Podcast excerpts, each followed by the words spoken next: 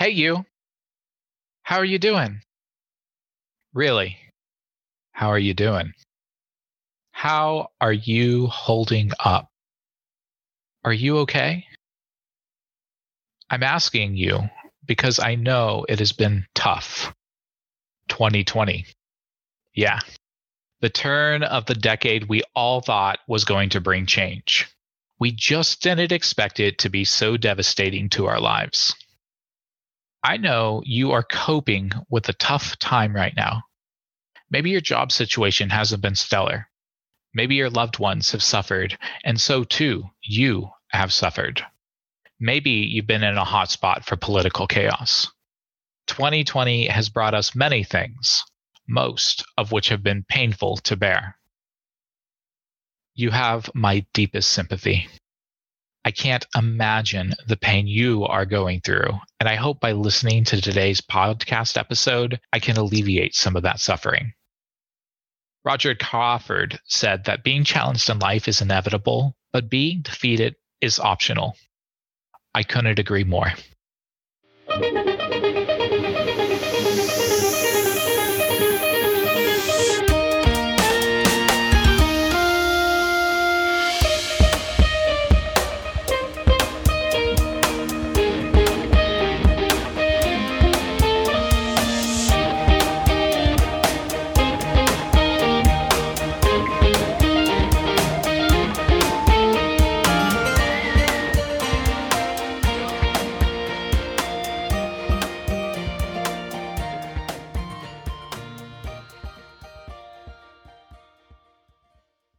To start, I want to give you permission to grieve.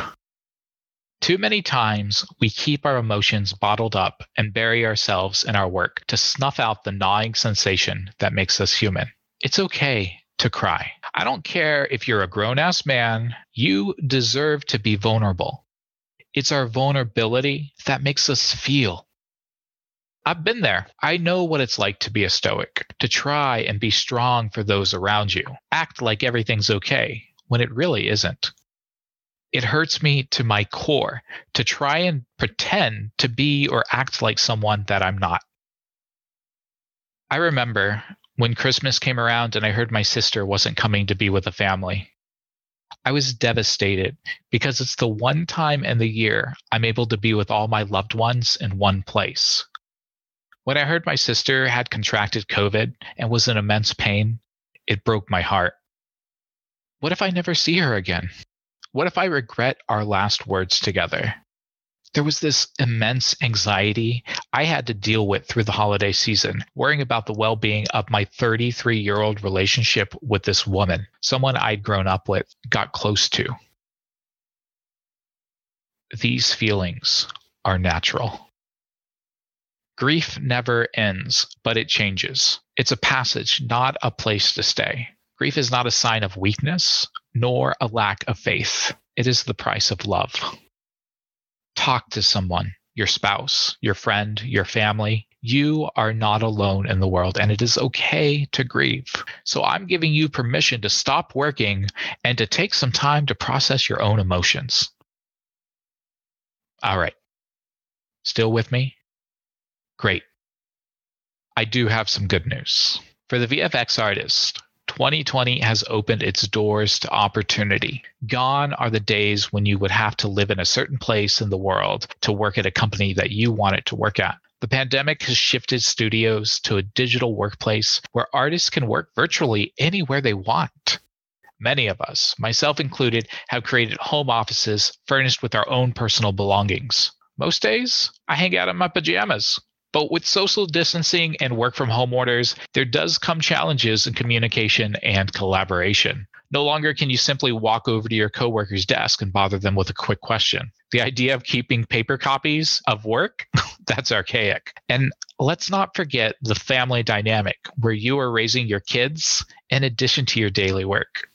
For parents, my heart goes out to this astronomical pressure to juggle multiple balls in the air.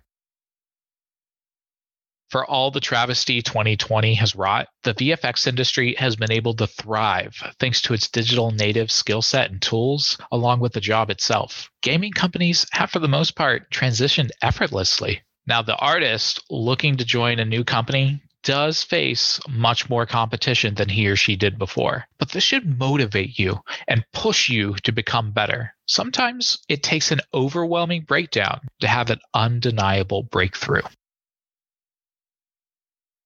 I recall an episode from an anime I watched called Re:Zero, one where the main protagonist, Subaru Natsuki, is stuck in an infinite loop of life and death. Anytime he dies, his time rewinds to a point in the past where he has a chance to start over and change the outcome.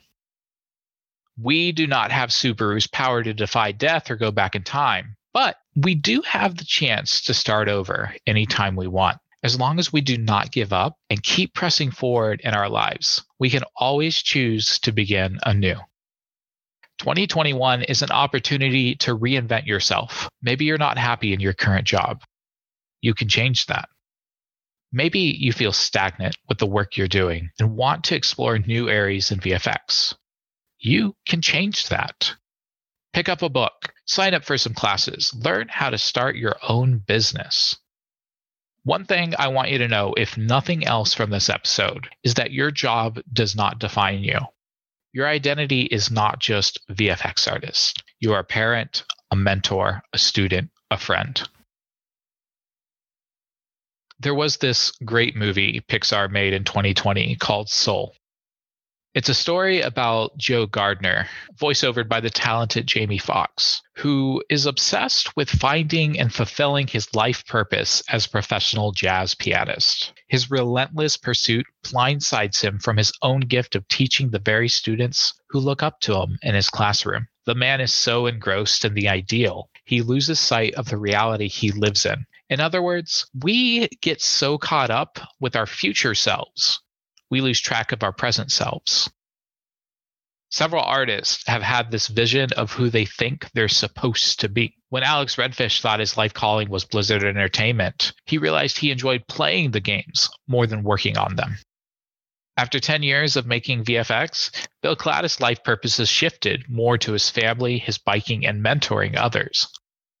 We need a well-balanced life, one that is wholesome and filled with many different aspects of work and play.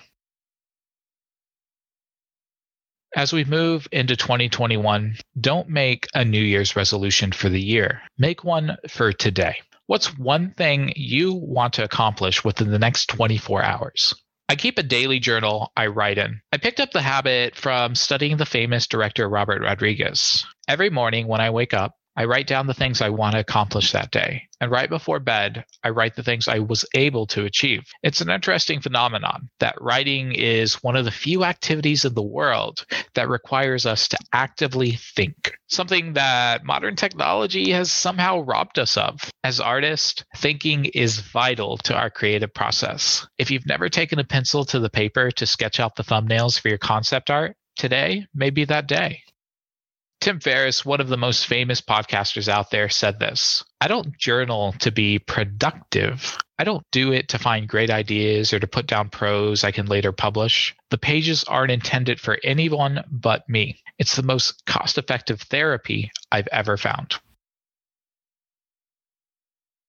I want to end this episode with a gentle reminder that nothing in life comes without effort. If you want to be successful in your twenty twenty-one goals, you will have to put in the work. There will be highs and there will be lows. You'll find parts that are exciting, glamorous, and full of spectacle, but equally, you're going to find other areas that are monotonous, repetitive, and boring. But I encourage you to trudge on through the good and the bad. The best kind of happiness is intrinsic happiness. If you love what you do in the moment, then you've found a calling that only you were meant to do.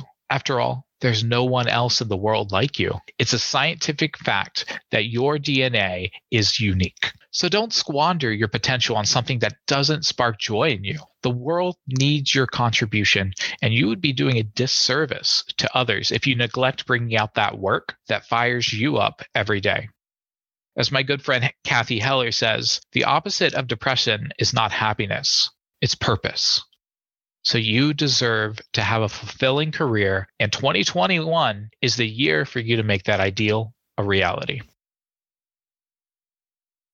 Everyone, I was so happy to bring this podcast on one year ago, and it's been an amazing journey so far. Bringing it back online for twenty twenty-one, I already have a slew of new guests with insightful conversations to share on the wonderful world of real-time visual effects. The podcast was created specifically to bring us closer as a community. There are all these amazing and talented people throughout the industry who we hear about, but we actually don't know. And I'm hoping that by listening to each of these episodes, you can be inspired by their unique stories and encouraged to take action yourself. Speaking of action, I want to take the time to ask for a favor. Even though this is a niche field, there are many artists who have not heard about the podcast. It would mean the world to me if you could rate this podcast on your music player and leave a review so we can get more exposure on the streaming platform and bring more people to listen in. If you ever want to contact me, please reach out directly. I'm on all the social media channels, and you can find me on Twitter at C F Tempest or at my email address, Travis McCollum eighty-six at gmail dot com. D